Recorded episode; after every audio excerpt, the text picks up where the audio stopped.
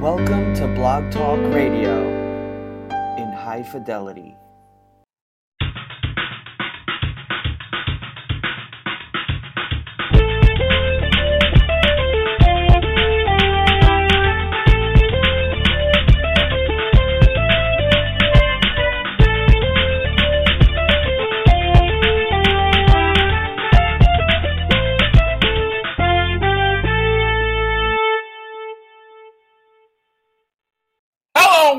Go For It. I am your host, Paul Gant, and for the next 90 minutes, we're going to be talking sports and having fun doing it. I want all your ideas, all your opinions, and all your beliefs. And of course, as always, you'll get a heavy dose of my opinion. If you have an opinion, number to call 646 727 3070. That's 646 727 3070. This is show blogtalkradio.com slash begin. Send messages to the show on Twitter at Go For It Gant. And while you're there on Twitter at Go For It Gant, give me a follow. G O F O R I T G A N D. Great show lined up for you today. Expected to be joined by San Diego Chargers safety, San Diego Chargers special teams standout, Darrell Stuckey. Going to talk to Darrell about the Chargers. Big victory against the uh, against the Texans in Houston. First time the Houston Texans have lost in Houston all year long. So they were 5 0 at one point, and now the Chargers went up there, slapped the loss on them. But we're going to be joined by Darrell Stuckey to talk about that victory, talk about some things he has in store. He's given up his week 13 cleats, and we're going to ask him why and who he's giving those week 13 cleats to. So we're going to talk to Darrell Stuckey. And Darrell will be joining us at 745. So he'll be joining us at about 745. So make sure you stick around for that. As we go throughout the course of these 90 minutes, we're going to talk uh, college football playoffs. Got to get to that. Got a bunch of games that's going to decide and determine what, in fact, those playoffs look like, who will be in those playoffs. Should be fun, should be exciting. Tomorrow, we're going to learn a lot of things. Actually, starting tonight, we're going to learn some things. As you got Washington Colorado for the Pac 12 championship game. But we'll get to that. We most definitely will get to that. Talk some NBA as well. Clippers going to Cleveland and get a big time victory. We'll discuss it. Russell Westbrook, triple double machine. I mean, just a walking triple double. Averages a triple double. We'll get to that as well. But let's start with what we saw last night in Minnesota with the Cowboys and the Vikings. Cowboys found a way last night to win their 11th straight game. Dak wasn't that great. Ezekiel Elliott was okay. And the Cowboys offense as a whole wasn't very good. And that could, and that's a byproduct of that Vikings defense. Could be a byproduct of them being off a little off as well, playing a Thursday night game. But you look at this Cowboy football team, and last night, I'm always impressed by teams who win when they don't have their best stuff. It's like a pitcher who's on the mound, he's scuffling and he's scuffling, doesn't have his best stuff, but finds a way to get through, finds a way to get those three outs per inning, finds a way to get the necessary outs to keep his team in the baseball game, and ultimately give his team an opportunity to win a baseball game.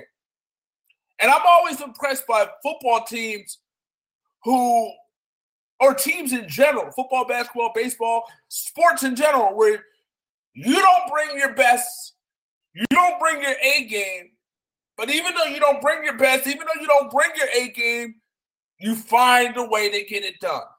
And that's what the Cowboys did last night. The Vikings helped them out. Adam Thielen, he helped them out with that fumble. That was huge. That was a game. That was a game. But I think even more bigger than that, I think bigger than that was that field goal. That field goal was huge because now that field goal that field goal put you up eight. Meaning the Cowboys. I mean, that field goal put you up eight. And the Vikings were having a hard time moving the football. And you knew they were going to have a hard time, you know, scoring a touchdown. Ultimately, they scored a touchdown, but they had to get the two point conversion. And you knew they were going to have a hard time doing that as well. And they did. They didn't get it done.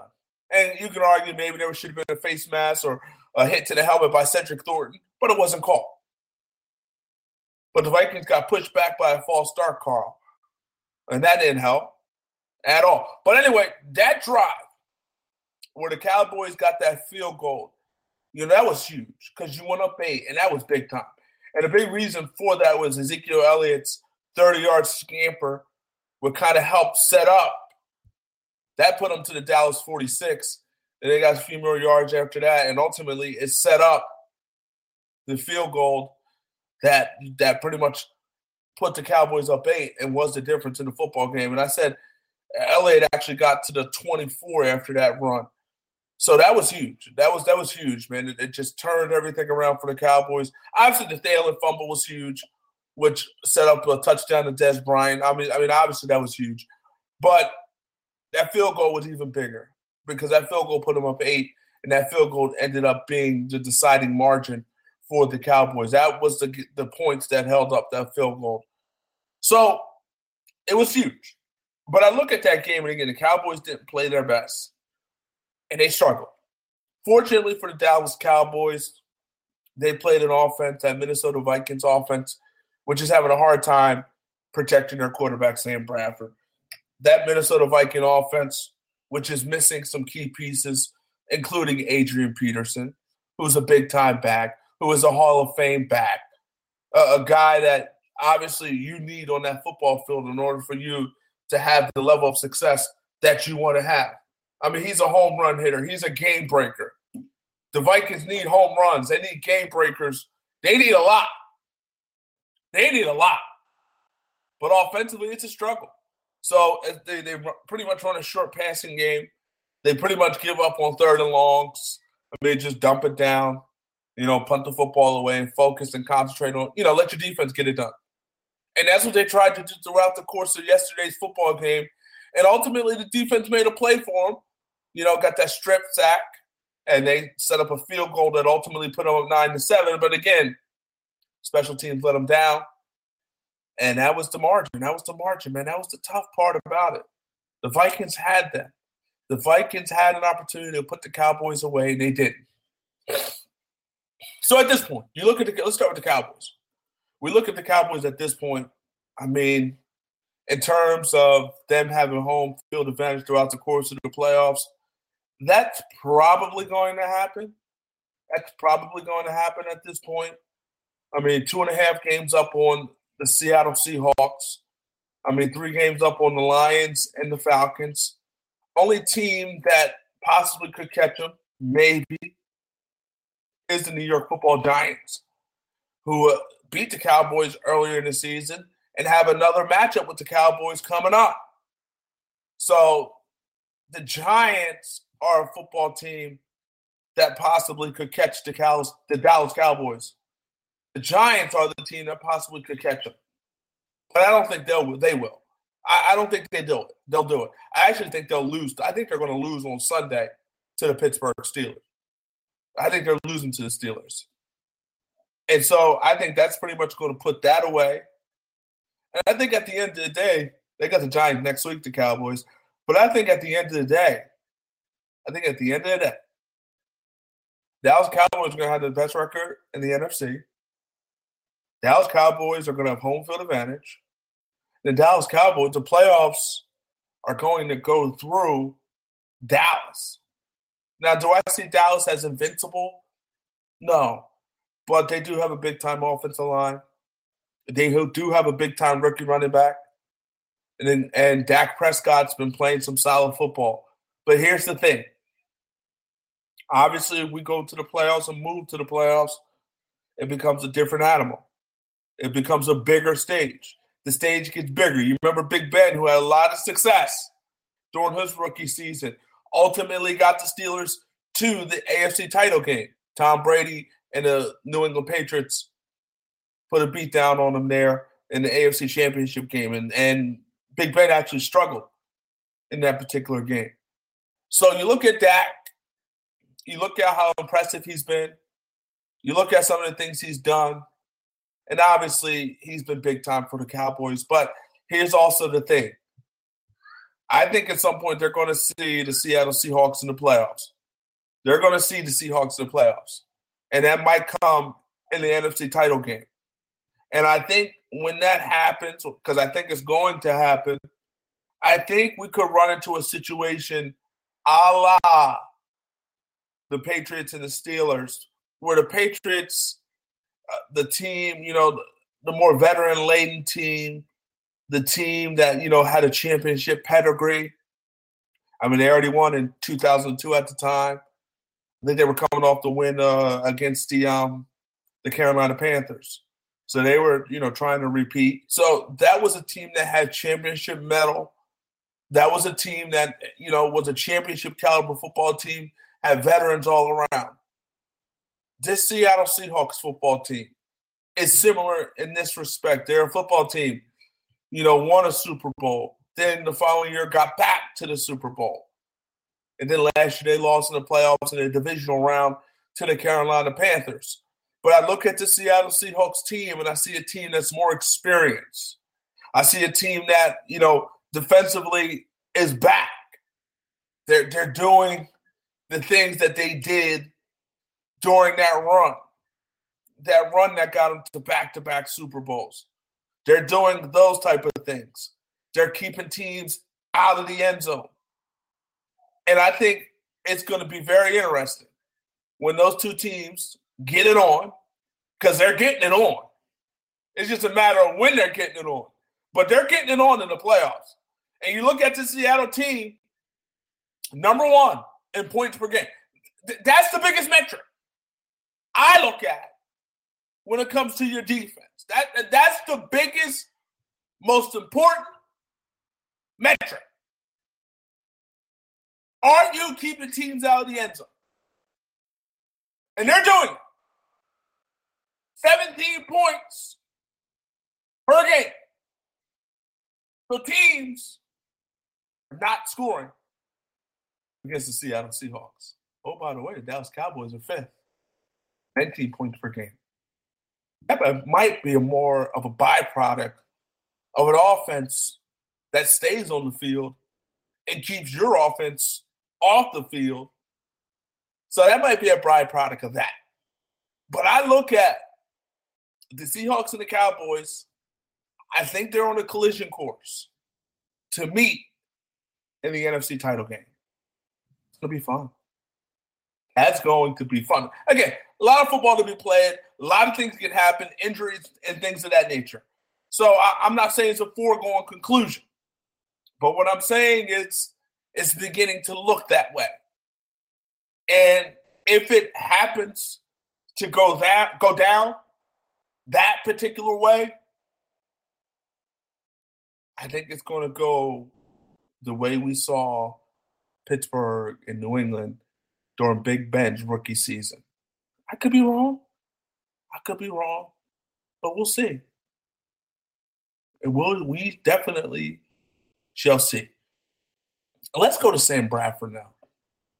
And this is a guy, first and foremost, has there ever been a guy who's got as much money for doing so little? I mean, Sam Bradford, we've been waiting. We've been waiting. We've been waiting. And we've been waiting for him to, to step up and become that guy. We made so many excuses for him.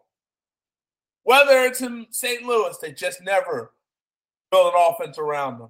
Whether it's in Philadelphia, same deal. Didn't have a lot of guys in those skill positions. We made excuse after excuse after excuse for a guy who's done pretty much nothing. A guy whose highest touchdown season is 15. I mean, we we we just been waiting and wait And wait, I said 15. Let me take that back. The highest number was 21. Let me take that back. I was looking at the interception column, but the highest number was 21. But only eclipsed the 20 touchdown mark one time. And we can talk about injuries. Yes, that hurts. We can talk about him not having the necessary weapons. Yeah, it helps to have weapons.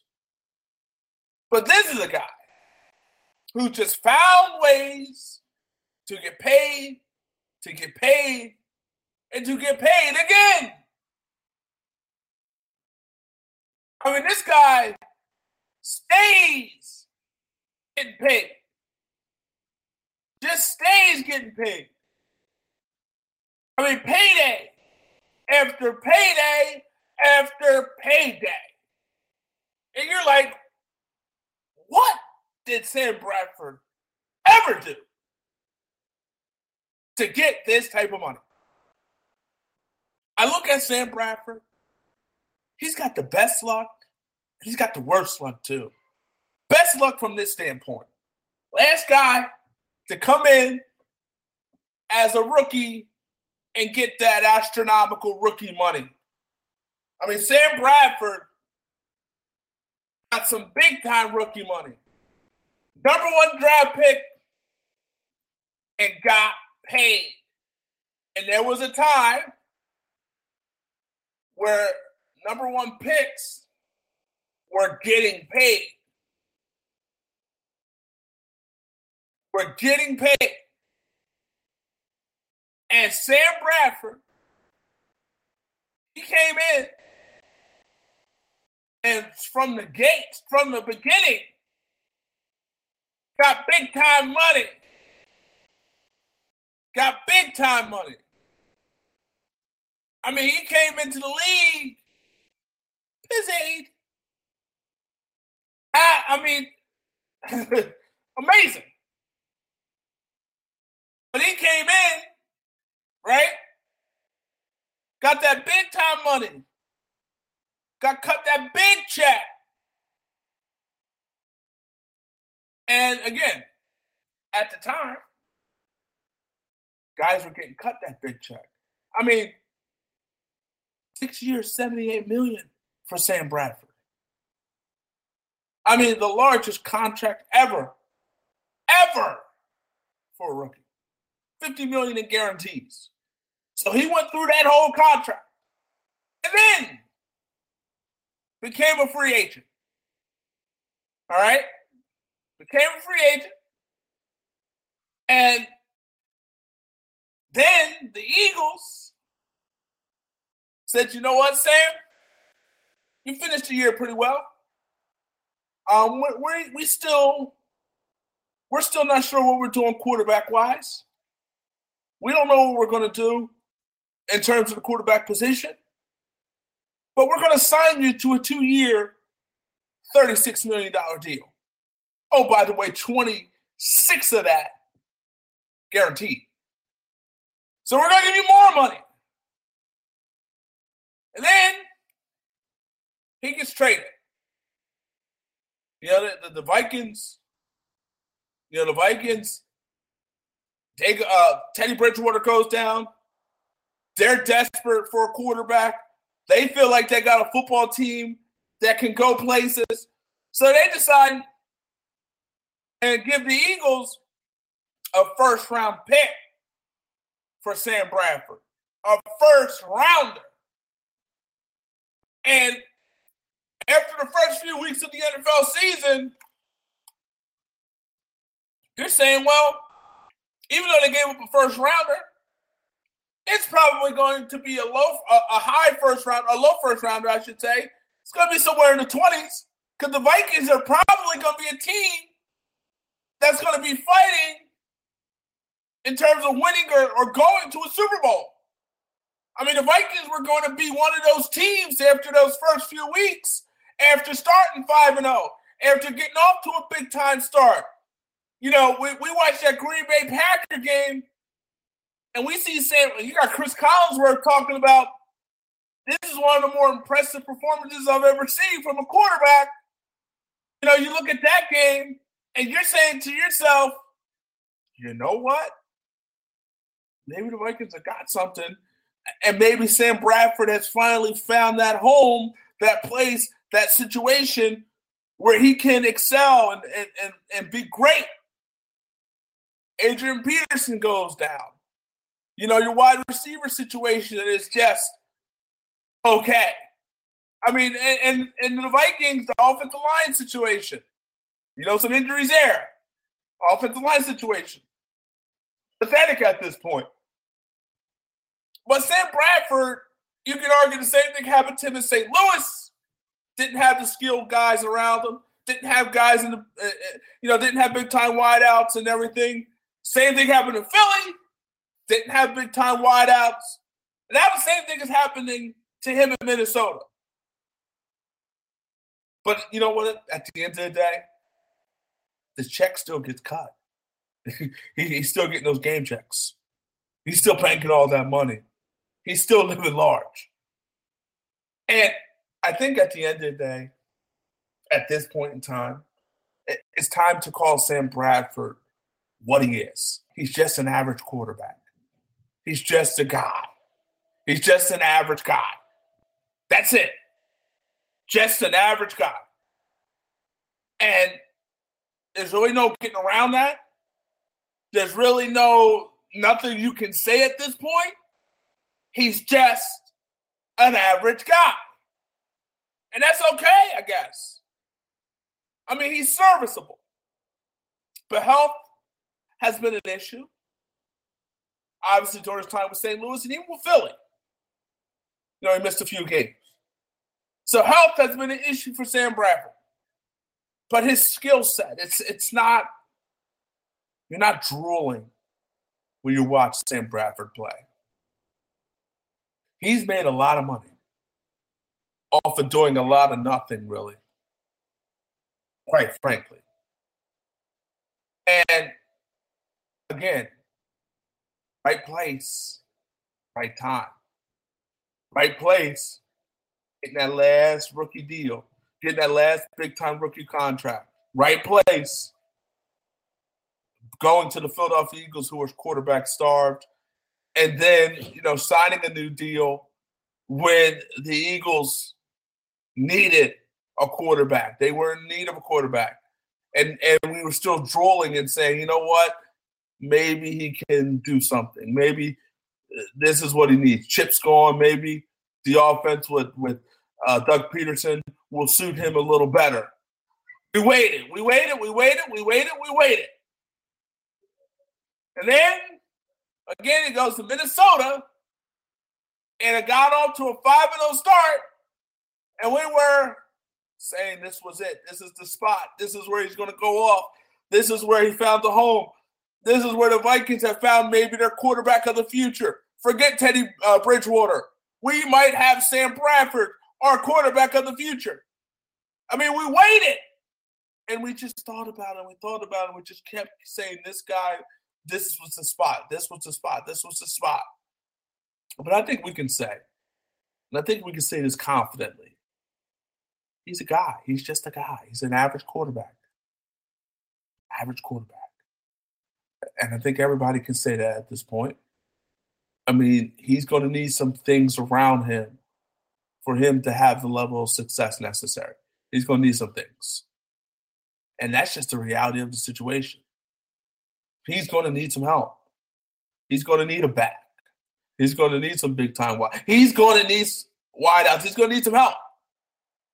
That's just the reality of the situation when it comes to Sam Bradford. He needs help. He needs it. He needs help. And there's not much help in Minnesota. And that's just the reality of the situation. Just not much help in Minnesota. It's a tough situation. But at the end of the day, if you're saying Bradford, that check is still getting cut week in and week out. And you look at the Vikings, six and six at this point. And if you're the Philadelphia Eagles, you're excited. You're loving it. That pick is getting better and better and better and better and better. But you look at the Vikings, the one and a half games out of the NFC North, and I still think they're still in that. But you look at this football team, offensively, they got to get it right. And I'm not sure, you know, obviously if Adrian Peterson gets back, that's going to be a huge help.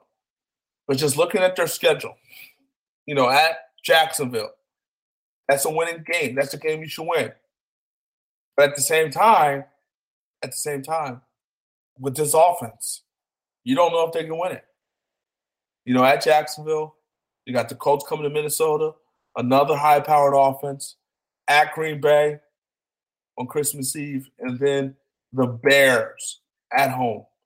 So the schedule is not daunting. And if they could turn that offense around, maybe they could run the table and maybe they could find a way to get into the playoffs. Maybe. I will say this about this team. What with what they have on the defensive side of football, I don't think you want to see this group in the playoffs because that defense can keep you into some keep you in games. And you know, against one of the best, one of the better offenses in football, they kept the team in the game and kept them in the game. You know, and again, if it wasn't for that special teams situation, that special team fumble by Adam Thielen, if that fumble doesn't happen, who knows? But the Cowboys are one of the more prolific offenses in football, and you shut that offense down, held to 17 points. So you did what you needed to do. This is a team that averages close to 28 points a game. So you did defensively what you needed to do. You just need a little more help from Sam Bradford in that Vikings offense. But that's an offense. Excuse me, that's a defense. That if, if, if, if, if they can find a way to sneak into the playoffs, I don't think that's a defense you want to see. We'll see. Well, we'll see. But it should be very interesting to see what happens with the Minnesota Vikings. This is a big weekend for college football. Big, big weekend. And it's gonna we're gonna see some things. And we're gonna decide a lot of things. A lot of things are gonna be decided. And at this point, if we look at the rankings, and we'll see if those rankings hold, but if we look at the rankings, top four teams Alabama, Ohio State, Clemson, Washington.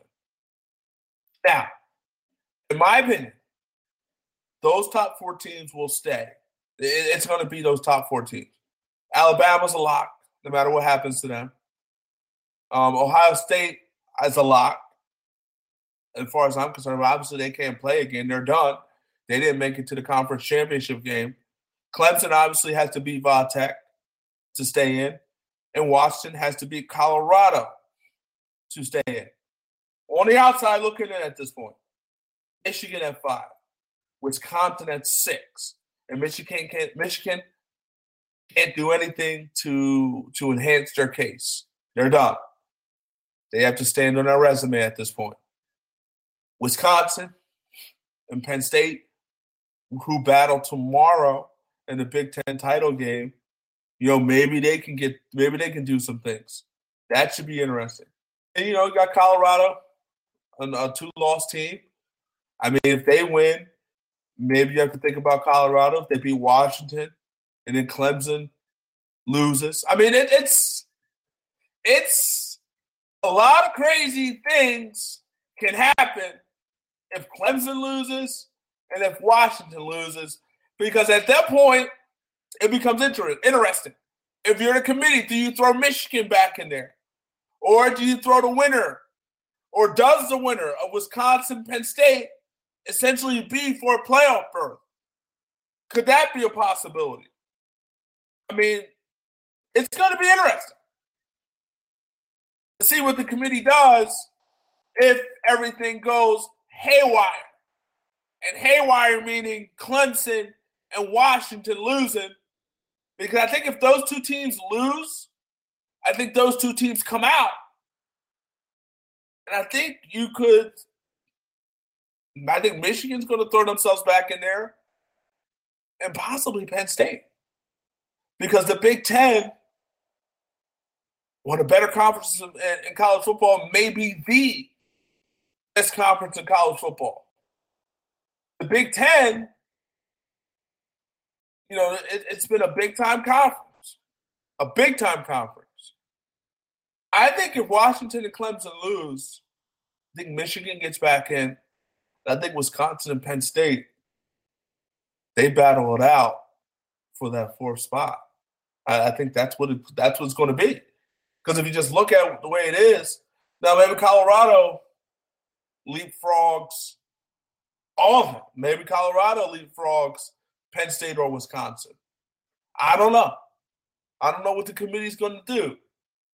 But I think if I'm the committee and I value the Big Ten the way I think they value the Big Ten, because if you look at the standings, top 10 teams in terms of the, the playoffs, five, Penn State seven, Wisconsin six, and Ohio State two. So four out of the 10 come from the Big Ten. So with that being said, I think it's only logical if Wisconsin and Clemson lose that Michigan slides in and that also Penn State or Wisconsin, the winner of the Big Ten title game, slides in. I think that's what happens. I really do. Because how can Colorado, well, you can argue Colorado beat a one loss team in Washington? It's going to be fun if it goes haywire. But I think, I think if we look at it this way, I think we look at it this way.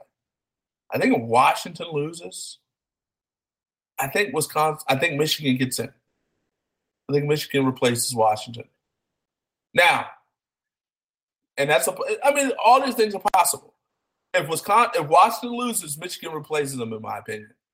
I really do believe that. But we'll see. We'll, we'll, we'll see how this whole thing plays out. But I know one thing. I know one thing. Here's one thing. It's going to be fun. It's going to be most definitely fun to see how this thing plays out. I'm looking forward to it. I'm interested, man. It starts tonight, Colorado and Washington, and then it keeps going tomorrow, and then it's going to be a lot of fun tomorrow. The committee, I mean, it's going to be fun. And you can talk about, oh, they should expand it to eight. Nah, the four is fine.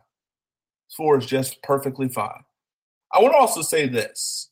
I think if if Washington wins, and I don't care if they don't win impressively, because I've heard people say Washington, if they don't win impressively, could fall out and Michigan could leapfrog them. No. You're you're a power five conference. Washington's in a power five conference, the Pac 12. Michigan has two losses. Washington has one. Simple. Ain't no way that if Washington wins and beats Colorado tonight, ain't no way that Washington should be leap leapfrogged by the Michigan Wolverines because Michigan has two losses. Bottom line, point blank, it is what it is. Michigan, you want to be there, you shouldn't have lost to Iowa. Bottom line. And that game, Michigan Ohio State was fun. That was some big time football there. A little sloppy at times, but it was a nice defensive struggle. It was fun. It went down to the wire, went into overtime. You couldn't ask for anything better. But here's the thing just to recap if the four teams win, the top four teams win at this point in time, Clemson, Alabama, Washington. If they all win, Ohio State, as far as I'm concerned, they're in. But if those three teams win, it's going to stay Alabama, Ohio State, Clemson, and Washington.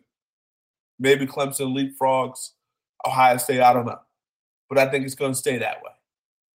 Now, if Washington loses, I think Michigan might sneak in there at four. If Washington and Clemson both lose, I think Michigan and the winner of Wisconsin Penn State fill out the playoff bracket. So it could be three Big Ten teams in the championship, in the playoffs. I don't know if that's going to happen. I mean, I don't know. Again, if, if Washington wins, Clemson wins, again, and Alabama doesn't matter. Clemson and Washington, if they win, it's going to stay those top four teams. We'll see what happens. I mean, if you're a college football head, this is a great, great, great, great, great, great weekend for you. I mean, great football is going to be played, and some things will be decided. So it's going to be fun. It's most definitely going to be fun. So, moving on now. And, and again, it's going to be fun. And I can't wait to see what happens. Sad story. Joe McKnight, former Chief, former Jet, former USC Trojan, shot and killed in a road rage incident. I mean, killed by a 54 year old man, Ronald Gasser. Ronald Gasser, who was arrested but later released, at this point in time has not been charged. Apparently, people saw, witnesses saw, you know, a, a big time heated exchange between Joe McKnight and between Gasser. And then we heard, you know, some witnesses. We, we we've heard heard some things where possibly Gasser was standing over McKnight when he fired a shot. But now we're hearing that may not be correct. We don't know. Obviously, they're trying to sort this whole thing out. And the thing at this point, it could be a self defense situation. I don't know. Should Gasser be out? Ugh. Probably not, in my opinion. But at the same time, they have to figure out what happened. And you weren't there. I wasn't there. None of us were there. But it was un- it's an unfortunate situation. And here's also the thing: you gotta be careful with these, you know, these road rage incidents because you don't even know what you don't even know what people have, what people's mind and mental makeup is. You just don't know.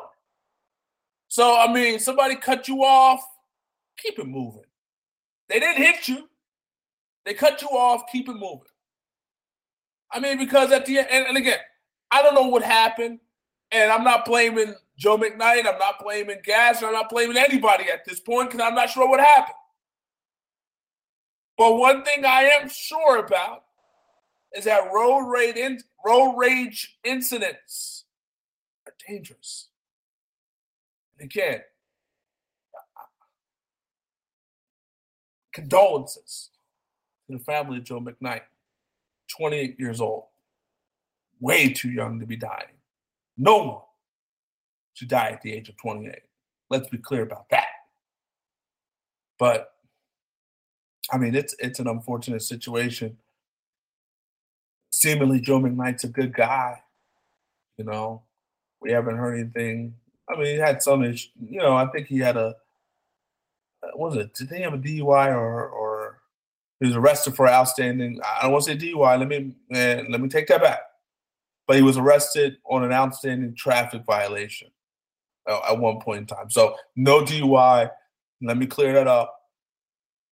And you know, I made sure, but it was not a DUI situation. But he is a, you know, Louisiana kid, and seemingly a good dude. It's an unfortunate situation. It's a sad situation where where, where guys are dying, and something that you would think on the surface could be prevented. We, we've all been cut off and we've all been angry. But the reality of the situation, you just don't know what another person has or, or, or what's going through another person's head. You don't know the mental makeup of people at times. You just don't. It's just something that's seemingly you think would be could have been avoided. It's a sad story, and I guess at the same time, you wonder if Gasser was a 24 year old black man, would he have been released? I don't know. I don't know. But being that he is a 54 year old white man, I think on some level he, he may get the benefit of the doubt. But time will be the judge of that. And we'll see what happens. And obviously, they have to sort through what they need to sort through to figure out what exactly happened. So we'll see what happens. But at the end of the day, Joe McKnight's dead. Joe McKnight is dead, and it's and it's an unfortunate situation. No man, no man, no man, no man should die at the age of 28, especially something so senseless as this. I mean, sad, really is. But we'll see how this whole situation plays out. And um, again, my condolences to the family of Joe McKnight. Let's go on now. Um, the NBA. And, you know, it's kind of hard to transition from that type of story because it's just sad, man. It's just, it's sad to see young people sad to die. It's just sad. It's really sad to hear, to see. But we go on. Um, the NBA. We look at the NBA now, and I think at this point, one of the biggest stories is what's happening in OKC with the great Russell Westbrook. I mean, Russell Westbrook at this point in time, you look at the stats 31 per. He's leading the team in rebounds, assists, and points. He's doing everything and steals. Well, oh, by the way, I mean, so he's doing it all. He's messing around and averaging a triple double after 20 games. And so now we're in Oscar Robertson territory. Now we have a guy who possibly could do this. He might be able to get it done. I, doubted it because I just didn't think anybody could, could keep it up where you're getting 10 rebounds, getting at least 10 assists a game. And he's a guard. And he's, and he's down there getting some rebounds for his basketball team. And oh, by the way, they're 12 and 8.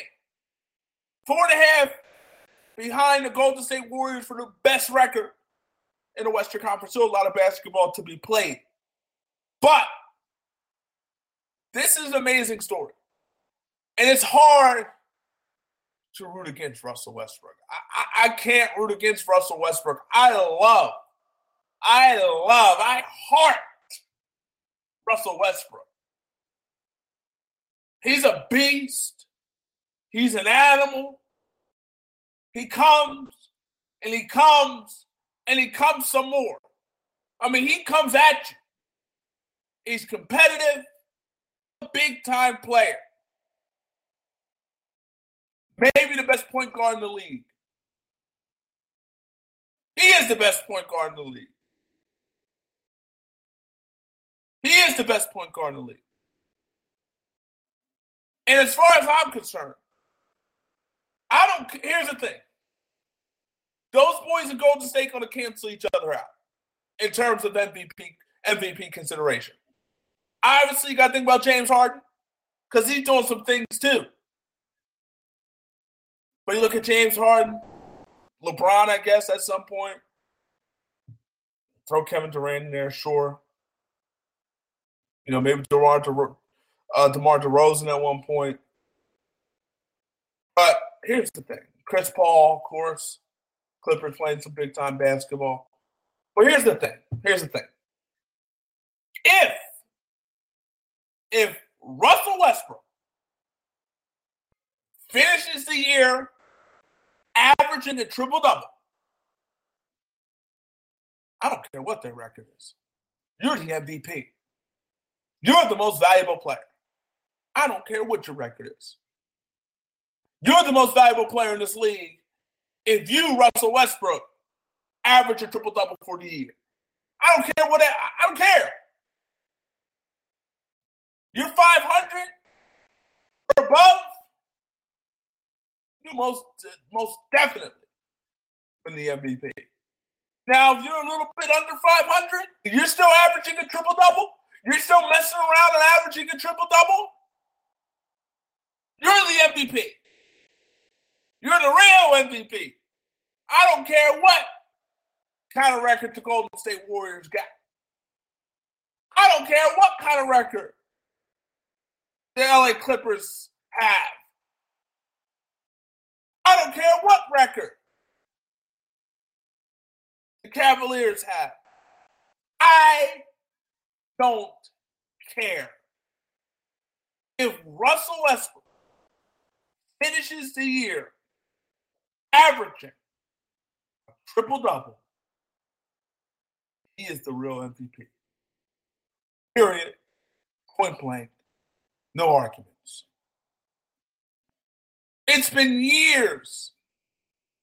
What, about 50 plus years since any, anybody, since anybody has averaged a triple double.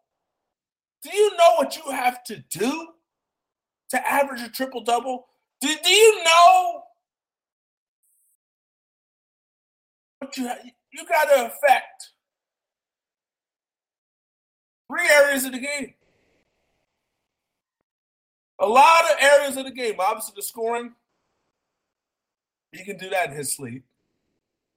The assists, you still you got to find a way to get those ten plus, and those rebounds, and re, you know getting those rebounds and, and getting on the glass is a part of defense. Because if you rebound the basketball on the defensive end, you end the possession for the other team. And obviously, if you get a rebound on your end, you continue a possession for your team. So I just look at Russell Westbrook and all the things that he affects and all the things that he does. And as far as I'm concerned, again, if he's just a little bit above 500, or even, even, even, even if he's a little below 500, triple double's a triple double. He's a walking triple double. And he surpassed LeBron James in terms of career triple doubles. I mean, this all started last year where he just became a triple double machine. And he's continued triple doubling. He continues to mess around and get a triple double. He is a walking triple double. He's the MVP at this point. And again, I think at the end of the day, he continues this up. And I think, barring injury, I think he's going to do it. I really think he's going to do it. I think he's going to win. I mean, I think he's going to get or average triple double. I didn't think that was possible. I thought maybe he would end up close to 30 points a game, maybe like eight rebounds, eight assists. So you get close. But I didn't think he would be in this position where he's averaging a triple double. That part I didn't think was possible. I didn't think that was possible. But he's doing it. He's done it. Well, doing it, I should say. And he's close to getting it done. Well, not close. He's still got 60 plus games left. And again, not to call out Stephen A. Smith. I just remember him saying that this NBA season was kind of a foregone conclusion kind of be boring. I reiterate this, and I reiterate this, and I reiterate this, and I reiterate this, and I reiterate this. You got a lot of exciting players in this league, around this league, in a lot of our NBA cities. LeBron in Cleveland, DeMar DeRozan in Toronto, Lowry, D Wade in Chicago, Jimmy Butler. You know, Boston with Isaiah Thomas and, and those boys. Milwaukee with Giannis. You know, Pistons with Andre Drummond. Knicks with Porzingis and Melo. Pacers with Paul George. Wizards with Wall and Beal. Philadelphia with Embiid. Golden State with what they have, the big four. San Antonio, Kawhi. LA, Blake, Chris Paul. The Rockets, James Harden. OKC, Russell Westbrook. Even the Jazz with Solomon, Lillard. You know, Sacramento with Boogie Cousins. The Pelicans, Anthony Davis. Minnesota with Wiggins and Cat.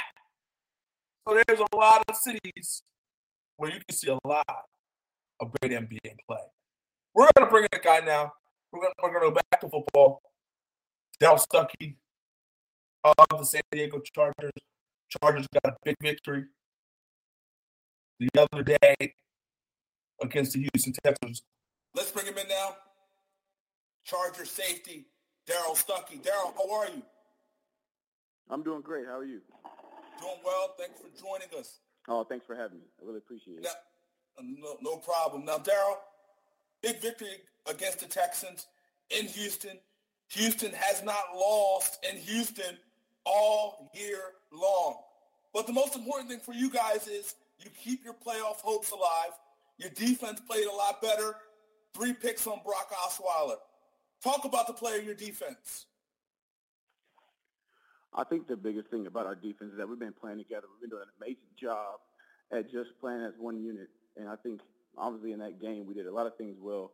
We made them play the way we wanted wanted them to play and not at, to their strengths and couldn't didn't let them get the run game going. Right, and, and that's always important when you can stop a team's run game and you put the pressure on Brock Osweiler and you got the three picks and that was a big time thing for you guys. I look at you guys defensively. You had some struggles throughout the course of the year, but do you feel like this game is this a game you guys can use to take off?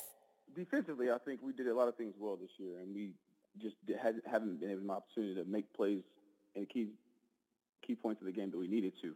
I think the biggest thing right now is that we just have to be consistent and be able to um, find a way to finish the game and find a way to play at a high level. And we can look at this game as a game that we really take off, but I mean, we're in the top in the NFL in turnovers, forcing turnovers, and I think that we are obviously we got one of the leading interception leaders of the NFL in, in our secondary too, and I think that there's a lot of big things we can do in our defense that we can really help. And I think obviously right now it's just uh, minimizing the big plays, not allowing teams to get those big chunk yards on us, and minimizing the penalties at the end of wrong time of the game on special teams and other courses of units of the of the game. But at the same time, I think it is a, a big game for us to keep going, especially to make December the the month we want it to be and keep us in playoff hopes, like you said. We're talking to Charger safety Darrell Stuckey. And Darrell, I look at you guys, man. You guys lost a lot of football games in a lot of crazy ways. I mean, you had that big league against the Chiefs. You lost that game, the Saints game. I mean, just a few other games as well. But put into words how tough some of those losses were for you guys. I think at the end of the day, obviously close games are tough, especially when you feel like you beat yourself more than just let your opponent win, or if, when you just think it, when you don't get dominated and you literally just make bad plays or just some crazy circumstances happen or you allow certain things to happen that should never happen. I, I think obviously those are tough losses with the NFL. It's hard to win, but at the same time, a loss is a loss. There's no asterisks. There's no parentheses next to it. There's no abbreviations. It's just a loss. And, but obviously, in the same moments, as much as those losses hurt, they also inspire you because you know that you should have won and you know you're not a bad team. You know you got to make better decisions in certain situations or finish the play or finish the game off the way you need to finish it. The record says five and six, but you feel like your team is much better. I feel like the Chargers are much better. But how much better are you guys in that five and six mark? I mean, we're a five and six team. There's no changing that. There's no. I can't sit here and say, "Oh, we're better than this," but this is what we are right now.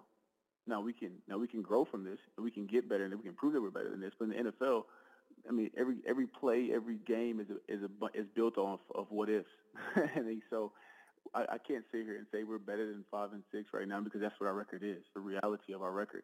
And do I believe we should be our record should be different? Yes, of course I do. But at the end of the day, we have to be honest with ourselves because that's the only thing that's going to push you to do more and to get better and to make sure those things don't happen again. Is to be honest with yourself. And I'm not can't sit here and be in denial and say we should be five and six because right now we are, and that's the reality of it. And, and we're we're going to be better, and we're definitely going to change that. We're definitely going to get to 500 and, and keep pushing towards the playoffs. Now, why do you think you guys had hard times closing games? What was it that that that kept you from closing football games out? I mean, it's a variety of things. From some people call it bad luck, some people call it an omen, some people just call it a bad situation. But I know for a fact that every situation that we've had an opportunity in this year, we knew how to finish it. We just found it. We just did not execute it, or things just didn't work out the way we um, thought they would. Or sometimes the team does something they normally would not do. sometimes they do exactly what we expect them to do, but one player did something different that changed the aspect of the whole play. But at the end of the day, you can't pinpoint exactly how because some of the circumstances that happened were against like 15%, 10% or 5% chance of us losing in certain situations. I mean, in, in the Saints game, I, I think we lost that game. One of one of I don't know the only way I can imagine us losing it with the time on the clock and the amount of points they're behind, and it's, right. it's just one of those things to where you can't really pinpoint and blame and point fingers here and say I think it was this because it was a different situation every time. None of the situations were exactly the same. So at the end of the day, it's um, it's it's burned by trial and error, and you just way you get, gain experience and get better. And right now, we got a lot of young guys playing. A lot of young guys got a lot of experience now. We got guys that were in situations before to where they weren't even active, and now they're active and playing at a high level. So I think it, the biggest thing is we learn from our mistakes and we learn from the situations, and we knew the situations most of the time going in. It just it just didn't work out. I mean, it's tough to win in the NFL. It's so many things that have to go right for you to pull off a victory in the NFL, even though so many teams make it look easy. some of the games we've won, we made it look easy. But at the same time, I, we definitely have to be appreciative of it. And I think a lot of it, like I said, either omen bad luck or just bad execution.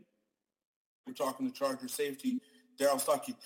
How long does it take for you to get over a loss? How many days does it take?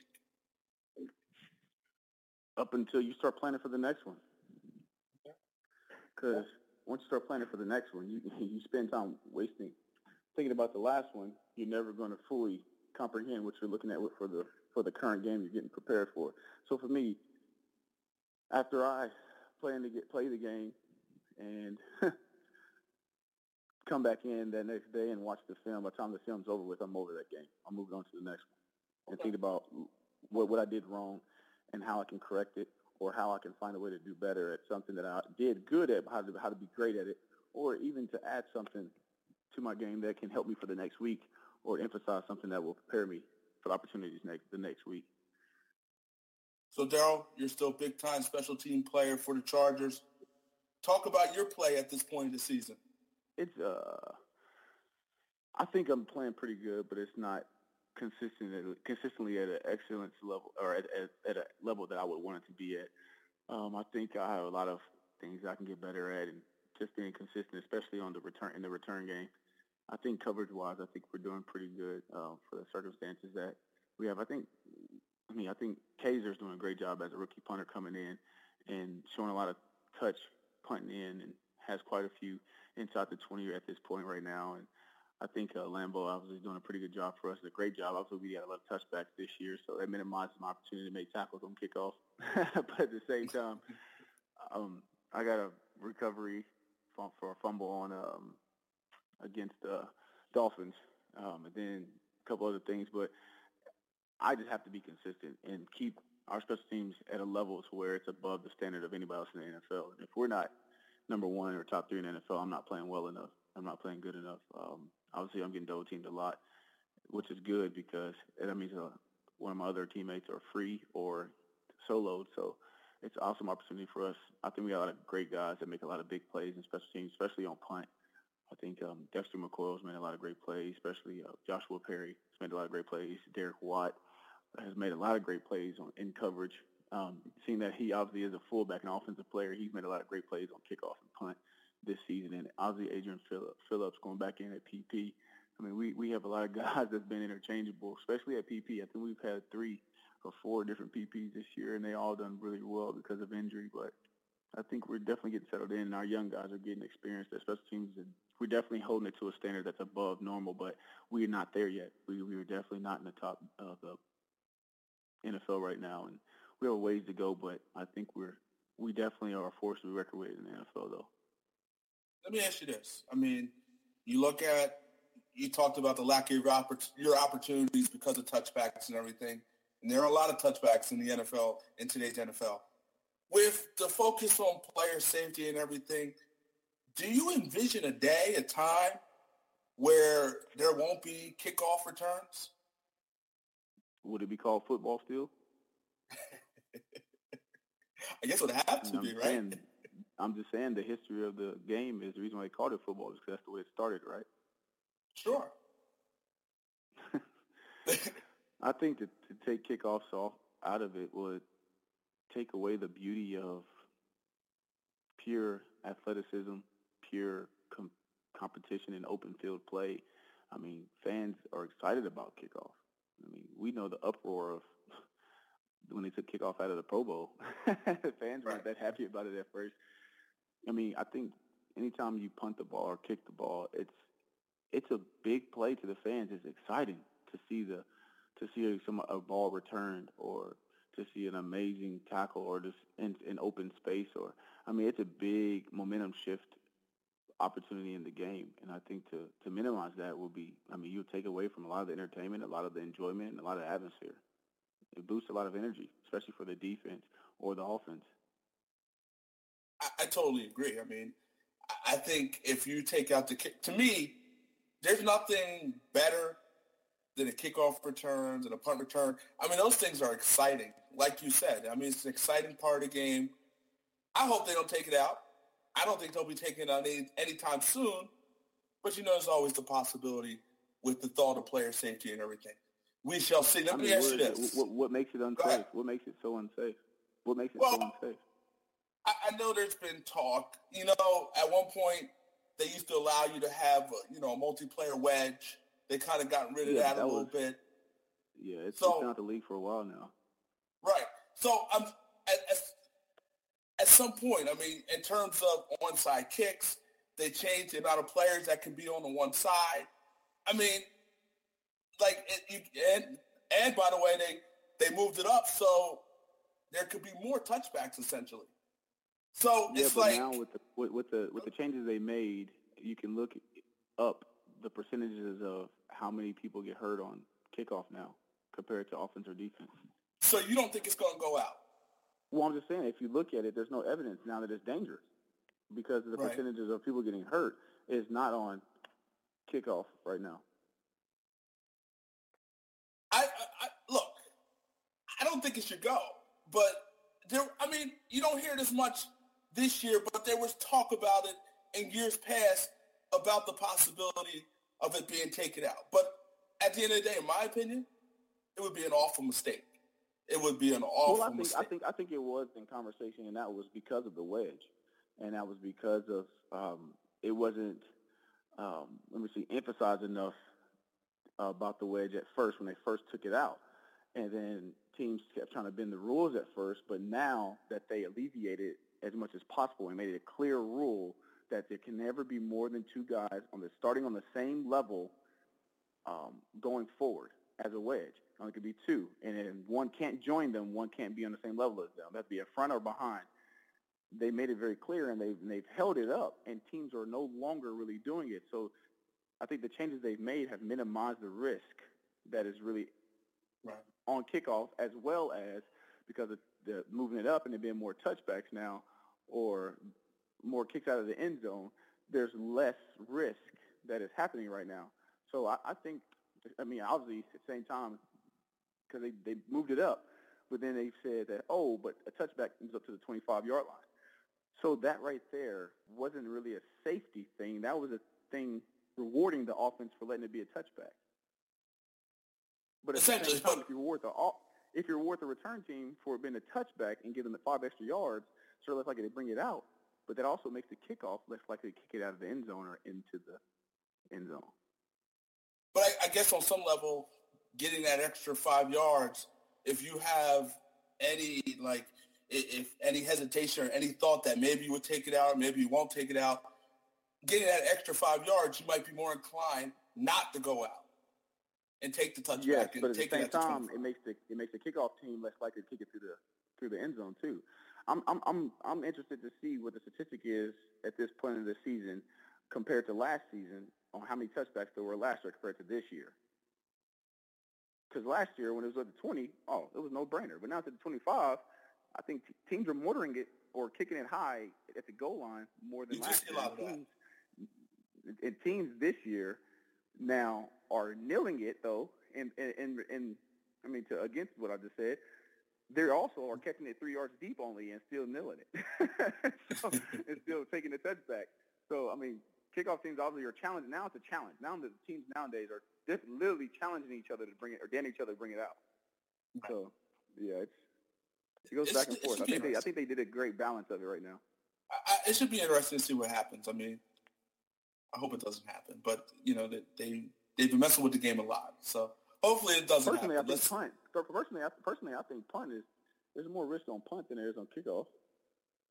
tell us why. You, There, there's not as many surprises because players get fined for for blind shots and for um, sneak attacks. On kickoff, you're in front of the man. There's no surprise attacks. You can see everybody. I mean, you can run at an angle to where you don't see somebody coming, but there's not too many sneak attacks on kickoff. The only negative about it was full speed at a wedge. They've minimized the Right. wedge. And on, on punt, I mean, a punt returner can get hit before he even catches it at times. He can just get straight out blasted. And then you have, I mean, obviously, me as a gunner, I get doubled all the time. I mean, double is not a big problem to me, but it becomes a hazard and a danger to a lot of people when they're getting doubled as a gunner. I mean, a lot of people can't handle being a gunner. Obviously, you can say, oh, he should have never been out there then, but there's more crackbacks and more dangerous plays happening on punt than there is on kickoff. I mean, you, you see some long snappers just get straight up mauled Yeah, on, on sure. punt, and they can't. That can't happen to them really on field goals anymore. but it happens on it, it happens on punt because now they're, it's an active play, Right. and punters are getting hurt on on punt. I mean, on kickoff, there's no risk to the kicker. There's unless he goes and attacks somebody. But I think the biggest thing, I mean, so you can argue a lot of things about special teams, but it's the pure athleticism. Um, I don't know, you call it barbaric or pure athlete and competitive part of the game that makes it exciting for that small amount of time that's there. I mean, it's max effort. You, you run down on the kickoff and get and try to make a play. You're going to be a lot. You're going to be winded. You're going to be exhausted. It's kind of hard to get back up and go on defense. For sure. For sure. I mean, at, at the end of the day, the beauty of the NFL, the beauty of football is the physicality. And on special teams, you get that level of physicality. So, uh, again, I, I just, I hope they don't mess with it. I'm, uh, you know, they mess with a lot of other things, but I just hope they don't mess with that. Let me ask you I this. think I think they're in a good place right Go now. I think they'll just fine tune it. I think they'll just they fine tune it pretty good, and they'll look at look at it, and I think they're in a good place with it right now. Let's hope. Let's hope. Let me ask you this. You got the Buccaneers coming to town. They're playing some good football. They beat the Seahawks last week. How do you guys keep the momentum going? How do you guys beat the Bucks? we beat them by playing our game and focus on what we have to do to execute against them. I think um, obviously Jamison is playing at a high level right now. I mean, he's been remarkable in the pocket and extending plays and keeping his eyes downfield. And obviously, his receivers are doing do, do a great job of getting open when they, when that when those things happen when their play breaks down. And um, obviously, this is what the first game in a long time that they got both their backs healthy. So we obviously they're going to try to get the run game started, and I think our biggest thing is to make sure that we're solid and gap sound, and we are executing our plays on defense. And offensively, I think that we have to pick and choose our moments and who we want to attack on certain plays, what areas we want to attack, or what covers, wherever covers they're in. Make sure we put our best guys in best in their best position to be successful and to make a play. And obviously, we have opportunity to keep our run game going and, or, and get it going for this game and control the time management of the game and keep the ball out of Tampa Bay's offense's hands and limit them in plays and opportunities. And our defense got to keep make sure we capitalize opportunities to get three and outs and eliminating big plays, keeping the ball in Philip's hands, and we give our offense opportunities. They're going to score and they're going to make plays and they're going to. Obviously keep control of the game. So as long as we keep doing that, and our special teams, the opportunities to make some big returns, hopefully this this um, weekend. And so it'll be exciting. I think it'll be real exciting for us. And especially in unit, we want to, if we have opportunity to get it down inside the 20-yard line, we're, we're going to make sure we, we do the best we can. And if we have opportunity to, to get a tackle inside the 20, if they bring it out of the end zone or or opportunity to get a big return, I think we're, we're we have some good concepts going that's going to put us in position to do such. So, so let me ask you this now. You, you look at you guys, five and six, five games left. Just looking at things, it's almost like you guys pretty much have to win out to make the playoffs at this point. Is that the mindset of your football team at this point in the season? We have to win this weekend is where our mindset is. The rest of the season doesn't matter if we don't take care of this week. And um, so we don't, obviously that's the big picture is we got to, to secure our best chance, the highest percentage of us getting in is for us to take care of what we can and to win out, yes. But for us, focusing on right now, because nothing else matters if we don't win this week and take care of this week and this week alone. And I think that that's our focus. That's all we're focused on this, this week. So one week at a time, one game at a time is how you guys are going to approach it. So let me ask you this. Yeah, we're, we're, we're going to approach it one moment, one opportunity, one play, one decision at a time. From there, you, you move to the next one after that decision is made. so let me ask you, let me ask you this. You are dedicating your Week 13 cleats to a special cause. Tell us about that. The Fellowship of Christian Athletes. Um, it's an organization that's been around for a very long time. Um, and Coach Landry, um, he had a he he had a vision, a vision that if athletes could be used to promote brands like Nike, um, brands and other brands that that use them for marketing purpose, why can't we use athletes to promote our Lord and Savior Jesus Christ? Why can't we use them to promote a safe, positive environment? What it truly means to be selfless, what it means to strive for excellence, what it means to be a great teammate, and also as a good person, what it means to actually strive for something beyond yourself in and out of sport. And so in that case, the concept of a huddle wasn't just about football or anything else. It was about coming together as one, fellowship, um, like holding each other accountable. Because in a huddle, obviously the analogy is about football, but in the huddle, everybody's connected. Every there's no um, distance. There's no separation. So going into Southern Christian Athletes Camp at a young age, I saw what it meant to have a, to, be, to have the opportunity to be put into a positive environment and pushed towards greatness, to where you can try something and not feel shamed. You can work at it, may even fail at it at first, and not feel like you shouldn't try again. And I think leaving that, I wanted to create that no matter where I went. So that was the person I am. That's the person I am today, the person I will be tomorrow, and the person I am to my kids and to my wife. So I want to make sure when, if you're going to reach your full potential, you got to first get over the fear of failure, the fear of trying and not getting it the first time. So for me, the First Christian Athletes, they bring that to campuses, whether it's middle school or high school, and they have these camps. For instance, out here in San Diego, or California, we have the big all, all total athlete camp at UCLA. It's a five-day camp, and it's all high school students. There's 19 different sports that are um, present the, during this camp, and there's over 700 teams, and they stay on wow. UCLA's campus in the dorms. All meals are provided, and they're there for five days, and they practice once or twice a day, um, and they have breakout sessions where they're with their peers in a group together um, of the same, obviously, um, gender, and then also, or should I say, the same sport and gender, because obviously they they don't they don't do uh, co-ed dorms high school kids. And but the, the, the whole concept of it is to build a positive environment where where you can excel without shame, where you can live without shame, and to walk into auditoriums where every kid in there is not just praising Jesus but encouraging each other, and to to watch on the football field to where you learn to play the game out of passion and love instead of hatred. So I'm gonna be honest, it's hard to play this game out of hatred when you achieved every dream you ever had. it's hard to find motivation to keep playing this game when you played out of aggression and you want for nothing. So what, what, what, what then is your passion? So if you only played this game for money, then you feel empty. If you only played it because of aggression and overcoming, now you only have to overcome yourself because you've achieved your dreams. So the environment of playing beyond yourself and just to strive for excellence as a person and not just as a football player, because we never can change suddenly from our habits. And for you to be a great player on the field, you have to be consistent in your life and take care of everything outside of football. And obviously, for most of us as kids, football was an escape. But that's because we were like sponges. We couldn't control our environment, and we just kind of soaked up everything that was around us. But as we got older, we were able to control our environment and control what we soaked up and able to filter out the things we didn't want in our lives. But anytime we're squeezed, whatever we soaked up in our lives comes pouring out.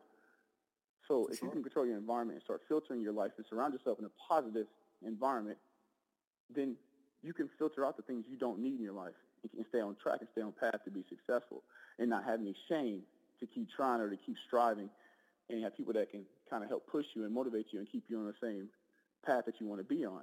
And I think that FCA does its best to, to, to do that for kids and do that for um, teenagers and adults and coaches. So they have a coaching ministry, obviously a campus for uh, middle school and for high school. I, I host a free football camp with them here in San Diego. This has been this will be the fourth year this year. I, I host a camp in Kansas City. They're both are free um, every year, and then I also host the golf tournament in San Diego. It's uh, Cinco de Mayo. It's May 5th at La Costa in San Diego. This um, coming up 2017 year, and it, it's amazing. Obviously, last year we were able to raise over eighty thousand dollars at this golf tournament, and we also threw in a spa package because La Costa is one of the best in the country. Has one of the best spa packages. Never seen so many wives and spouses and significant others excited for the husband to go play golf. For sure. It was- it was For awesome. sure. And, and, and, now the husbands and, and significant others had no choice but to stay for the banquet because their wives were all glowing and feeling good because of the spa. So they wanted to dress up and go to the banquet. so it was awesome. So let me ask you this. I know you're a Christian and, you know, Jesus, God is a big part of your life.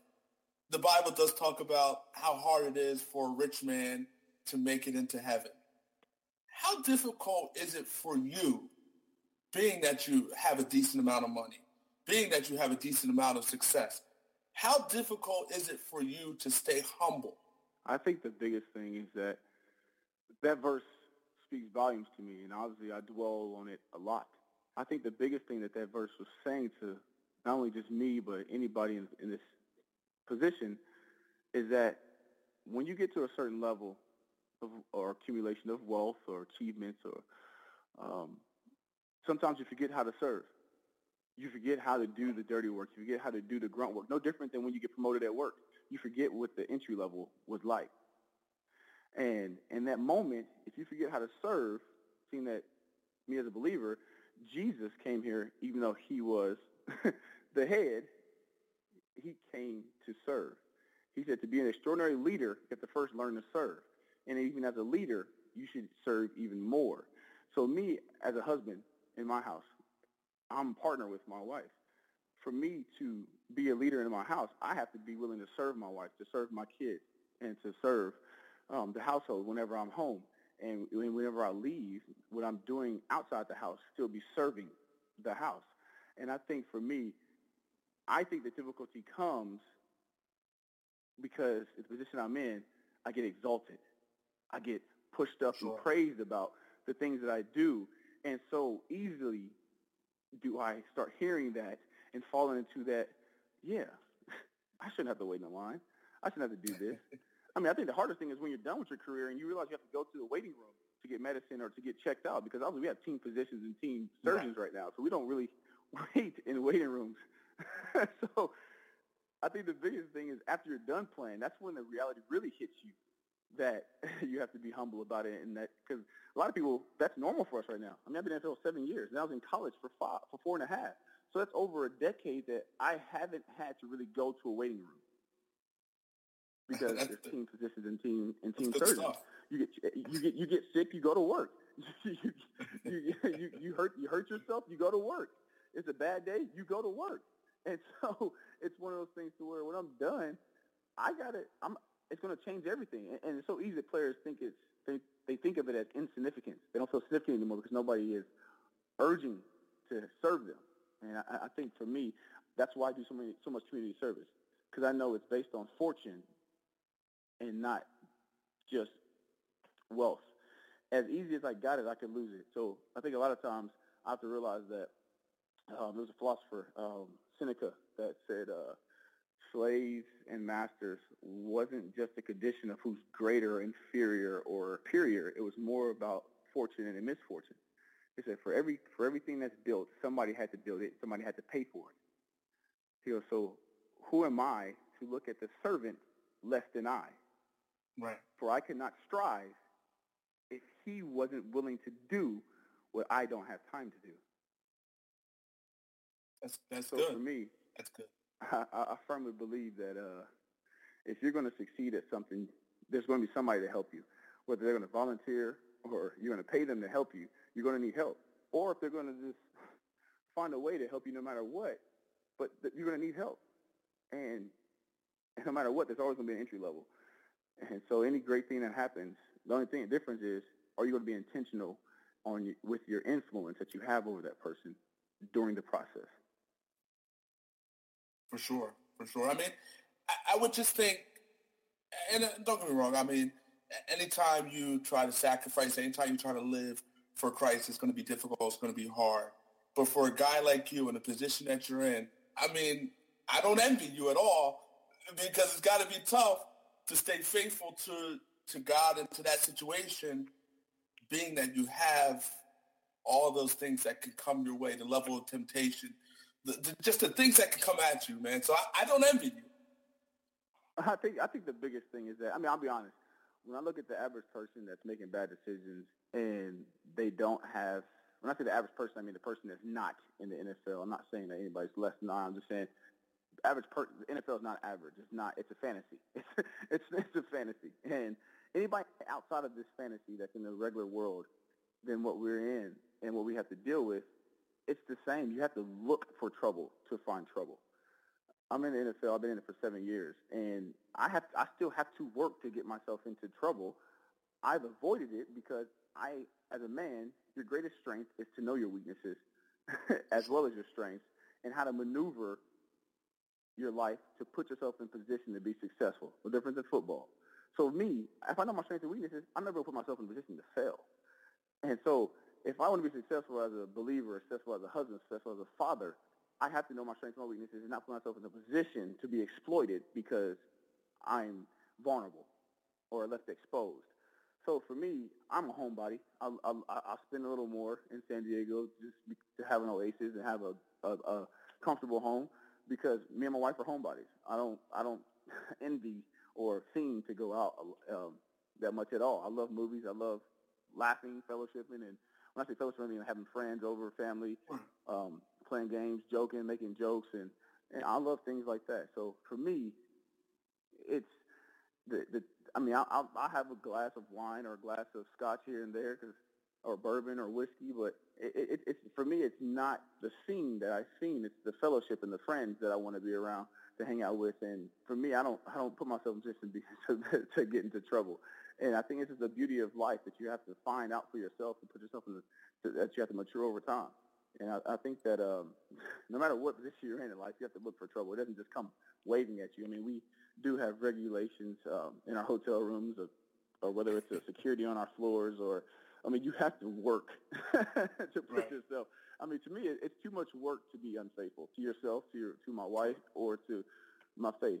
So it's it's too much work, and nobody's conscience is clear enough to, to work that hard.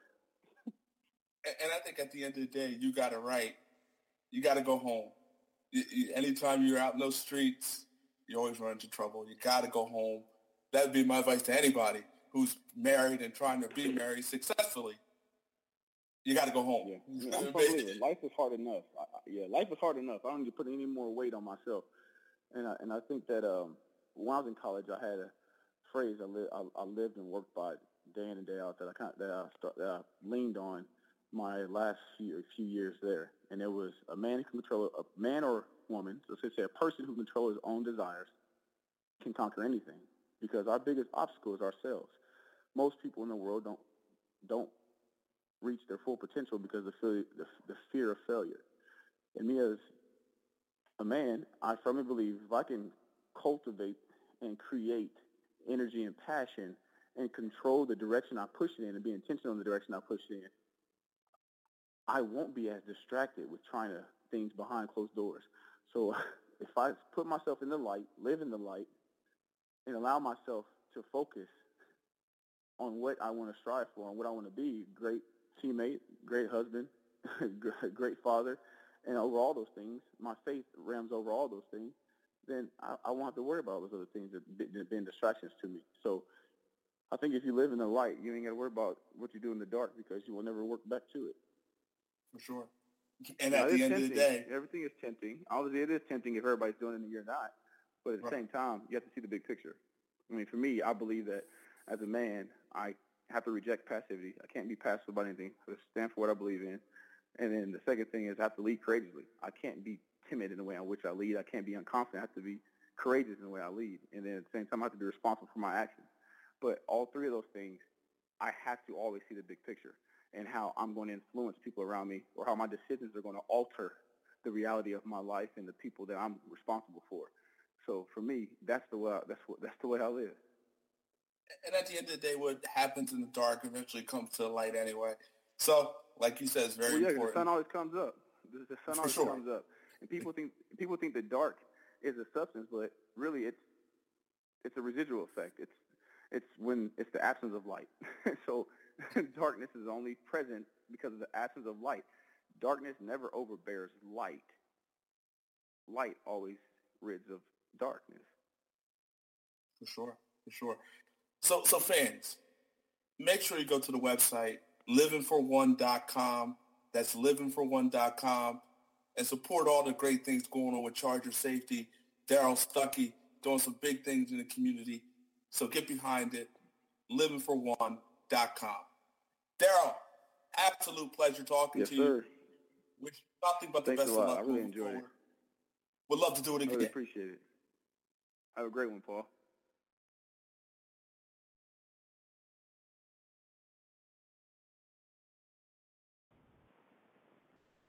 Darrell Stuckey. Pleasure, Pleasure talking, talking to him. You know, getting his insight on everything. And we'll see if the Chargers can keep it going this week against the Tampa Bay Buccaneers. Before we get out of here, got Rob Gronkowski. Excuse me, can't even say his name. Rob Gronkowski. Gronk out for the year, which is huge for the Patriots. I just saw a tweet by Albert Breer of the NFL Network.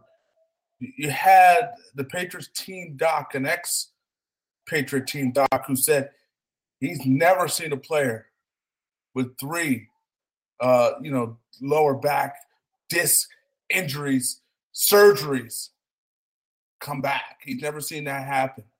Never seen a person make a comeback from that. So that's something to think about with Gronk moving forward. I want to thank Darrell Stuckey for stopping by.